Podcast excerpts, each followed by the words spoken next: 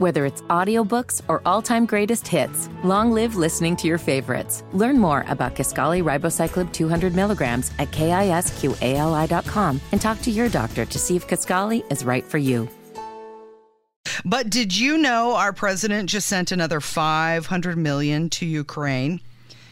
Well, it's weird because he doesn't even know the difference between Ukraine and Iraq.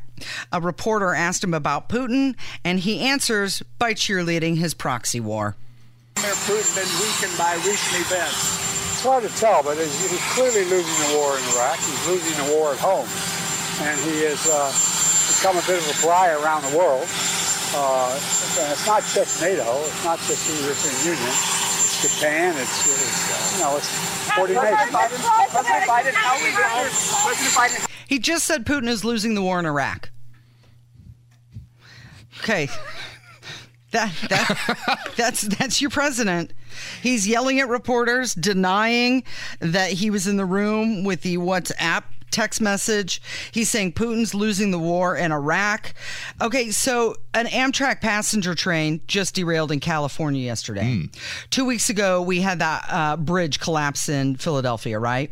Stuff like this going on constantly across the country, and we're sending all of our money around the world.